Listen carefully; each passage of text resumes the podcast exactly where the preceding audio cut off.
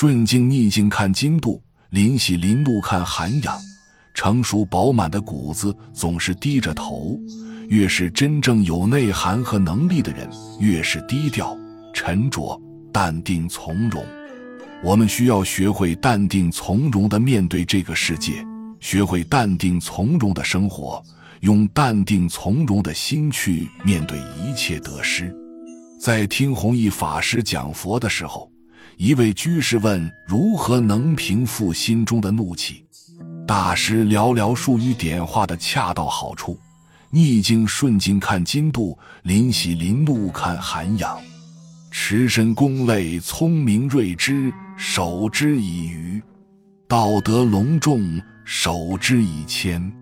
大师的点化让居士深知，喜怒哀乐原来是由自己的心情而定的。快乐的门只为聪明的人打开，心中充满怒气和疑惑，则永远无法获得真正的快乐。有一位小和尚总是愤愤不平。为什么师傅总是喜欢偏袒其他师兄弟，而将我放在一边不管呢？天长日久，小和尚开始过得不快乐，而且做什么事情总是失衡，不是说这个不是，就是埋怨那个不好。师傅知道之后，找到了他，给他讲了下面这个故事：从前有一个叫不平衡的国家，在这个国家里，所有的人都有一个特性。就是丧失了平衡感，不仅走路不能平衡，而且心态也是失衡的。所以人与人相处，十天平总是会倾斜，矛盾不断。国王很苦恼，但是始终没有办法解决这些问题，只得整天忙着去处理那些失衡的事件。不平衡国的国王在选举时有一个传统，在大选之日。人们会在悬崖中间搭起钢索，只要能走过钢索的人都可以成为国王的候选人。每当赶上大选，国内的人都紧张的要命，因为按照规定，每一个城市都要选出一个代表来参加大选。当时并不是所有的人都想得到这个机会，有的人甚至害怕的要死。因为他们自身的不平衡性很可能让他们落入悬崖。规定的日期快到了，其他城镇都按时派出了代表，但是有一个城却一直找不到适合的人选。人们根本不愿意为了王位冒险，万般无奈之下，城市的头领找到了一个叫就随意的人。就随意是一个极易被别人说服的人，所以头领才会找他。并找了各种让他参加的理由，就随意果然同意了。当名单确认之后，国家开始派出专门的人帮他们训练，并设置了各种保护措施。但是，就随意却没有参加任何的训练或练习，反而照常过他本来的生活。大选的日子终于到了，但是在参赛前，很多人不是负伤就是摔死了。最后只剩下了三个人，其中就包括就随意。在决赛时，他们抽了顺序，就随意最后一个上场。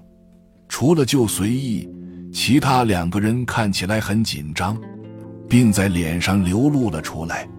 第一个上场的人显然比第二个人要自信得多，因为在参赛之前，他经过了无数次的训练，他想这一次一定可以走过去。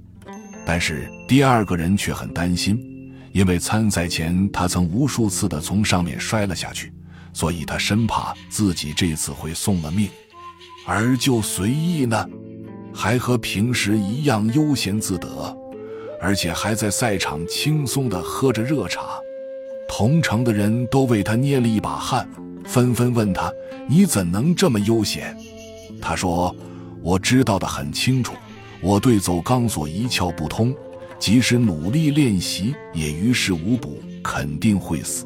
既然这样，为什么不睡好一点？为什么不如往常一般的自在呢？终于轮到他上场了，但是现场的人都看傻了眼。他走得非常好，没有人敢相信这是事实。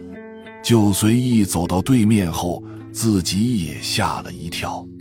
就这样，就随意成为了该国的新国王。事后，很多人向他讨教秘诀，他说：“其实随意就行了呀。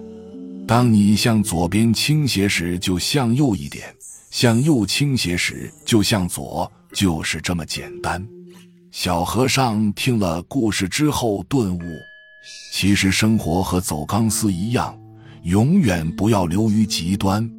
当我们痛苦时，就想想往日的美好；当我们付出没有得到回报时，就想想曾经自己也得到过别人的帮助；当我们认为自己一无所有的时候，不要忘了还有一个高贵的灵魂。如果我们尝试着用这种方式来生活，很自然的，当我们走到某一扇门前，不用敲门，它自然就会自动打开。本集就到这儿了，感谢您的收听，喜欢请订阅关注主播，主页有更多精彩内容。